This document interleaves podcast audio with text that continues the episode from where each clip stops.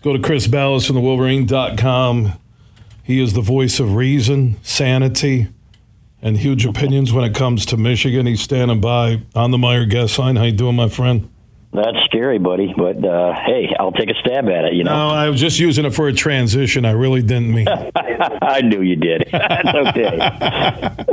All right. Well, what about these? Mi- What about these Michigan fans that aren't happy that they didn't win big enough? That that should have been Yeah. like forty to ten. Uh, my my colleague John Bacon once said, uh, and says it all the time when we're in the box. Michigan fans aren't aren't happy unless they're miserable, and there's a faction like that. There's no question about it. Now, it's one thing to sit there like I did on Twitter, and I got called miserable for saying, "Well, that last drive was disappointing. They still have things to work on." When they gave up a, a touchdown to a crappy offense and a prevent defense with like a in a minute, you know, these are these are tiny things that you have to work on and some things to clean up. But overall, you you win 27 to 14. You cover the spread. That game could have easily had JJ McCarthy hit a couple of deep balls, been literally 38 to 10 or something like that, or worse. Uh, it wasn't, and you still won comfortably. Now, yeah, there were some moments there where they let him back in the game with a couple of bad plays. They relaxed a little bit, and and you can question that, but you can't question the domination that you saw. That offensive line was pushing Iowa around. This is the, the nation's number one ranked defense, and granted, the, the the level of competition they played wasn't great so far, and, and other teams will do some things against them too. But this Michigan offensive line was took it personal. You could tell, and I asked Trevor Keegan that Michigan's left guard after the game. I said, "Did you read the clippings? Could you, you know, did you have it in, in mind going in what you guys wanted to do?" And he said, "Absolutely." You could see his eyes light up. So, uh, flat out dominance, and the defense needs to tip to stiffen up a little bit to beat the Ohio States on the schedule and maybe Penn State. But overall, you can't complain, Bill. That was a fantastic win, and there's a reason that they're a top five team in the country. And the only I don't junk points at the end. I I'm not going to dissect that, but Right. there is, there is something about McCarthy where he hasn't looked comfortable the last two weeks.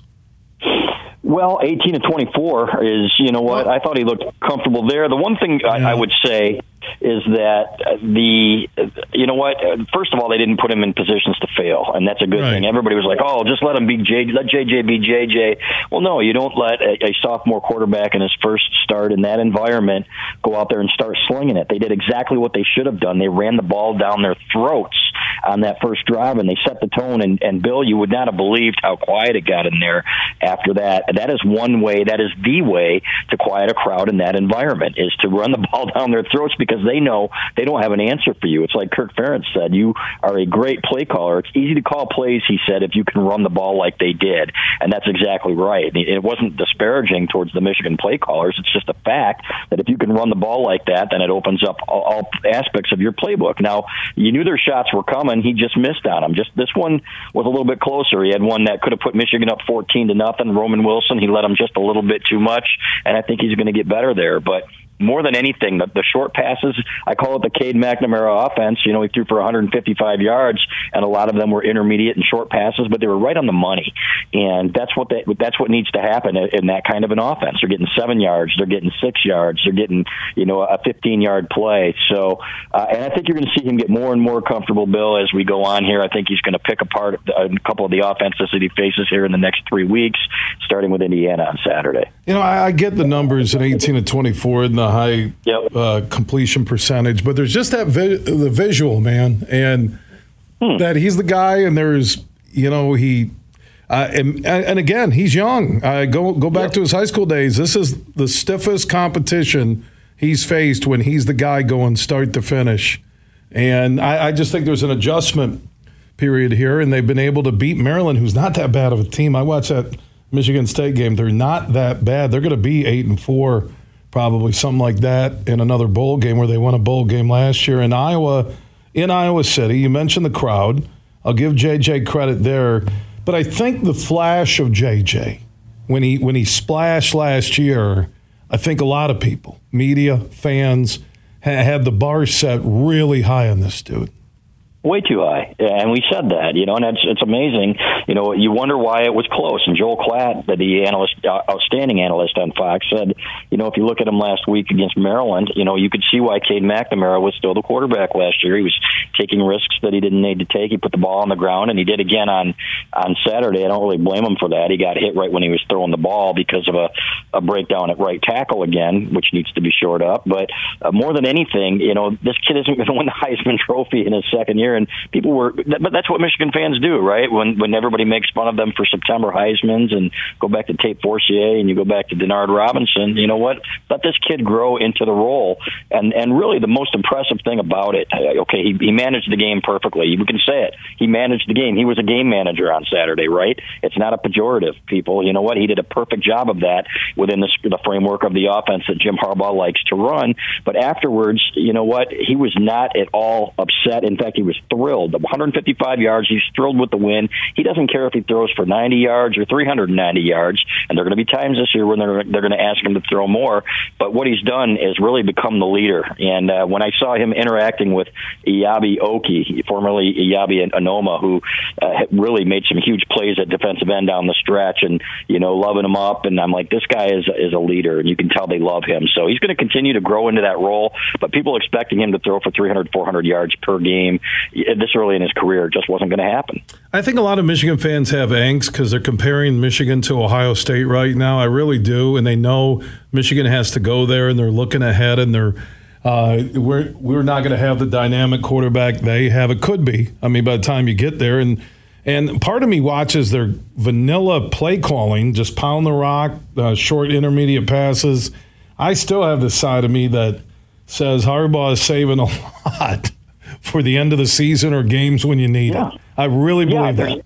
I believe that too. There's no question. We saw part of it uh, on Saturday on that reverse to Ronnie Bell. That was a uh, take on a play that they've been running all year, and and then they come back and with the reverse, they show it the one formation, and then they run the reverse out of it. You had three linebackers on the snap that were going with the ball with the way that the offensive line was going, and boom, here comes Ronnie Bell, and so that was an adjustment. That was something that was uh, that was perfect. It was perfect for that situation. Now they didn't need to open up every every part of the playbook in that game. Once you get up against Iowa, you know what? You keep pounding it, and if you can run the ball against these guys, they're going to have a hard time coming back on you. I thought the game plan was outstanding. If they'd made a couple more plays, I, I didn't think the execution was great a couple of times. He missed Ronnie Bell one time, or not when he, when uh, Roman Wilson. He, we went to Roman Wilson when Ronnie Bell was wide open, and he missed Roman Wilson, and he had a couple of others.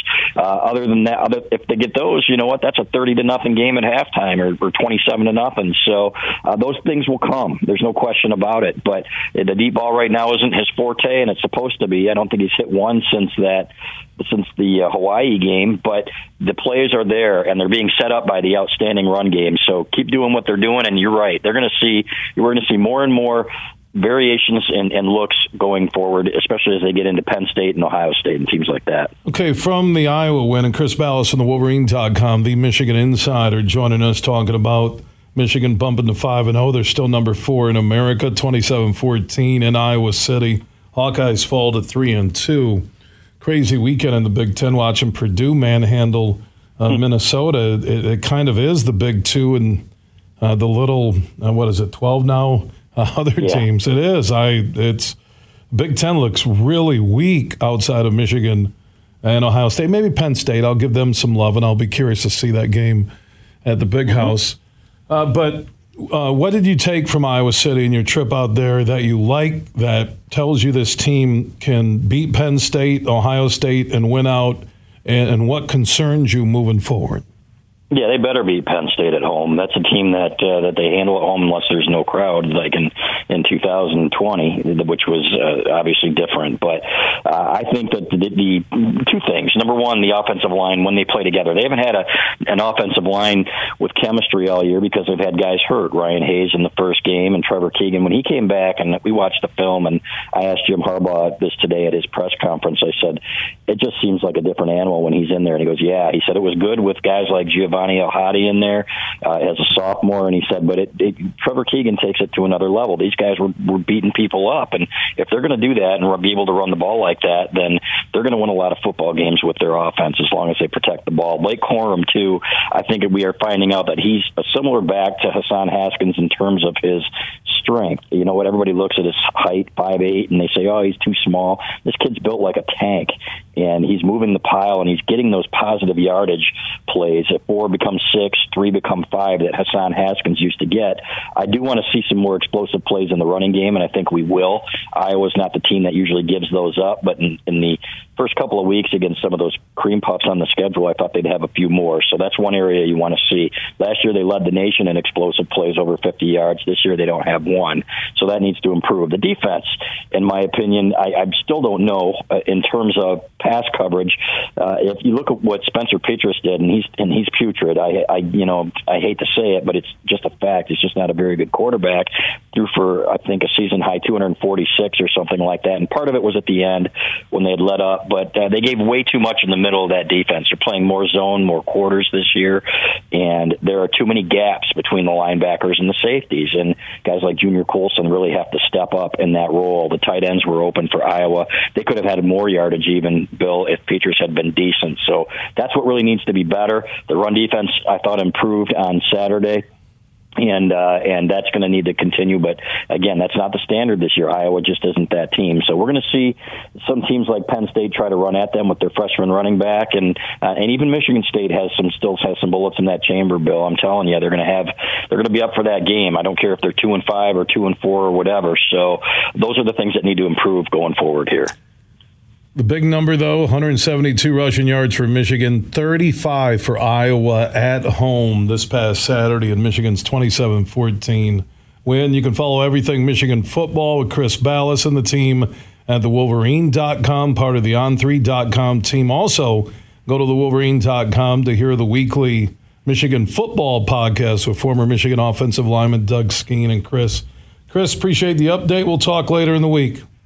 Sounds great, Billy. Thanks, buddy. All right, Chris Balas joining us on the Meijer guest side, and Meijer proud to be longtime partners with University of Michigan Athletics.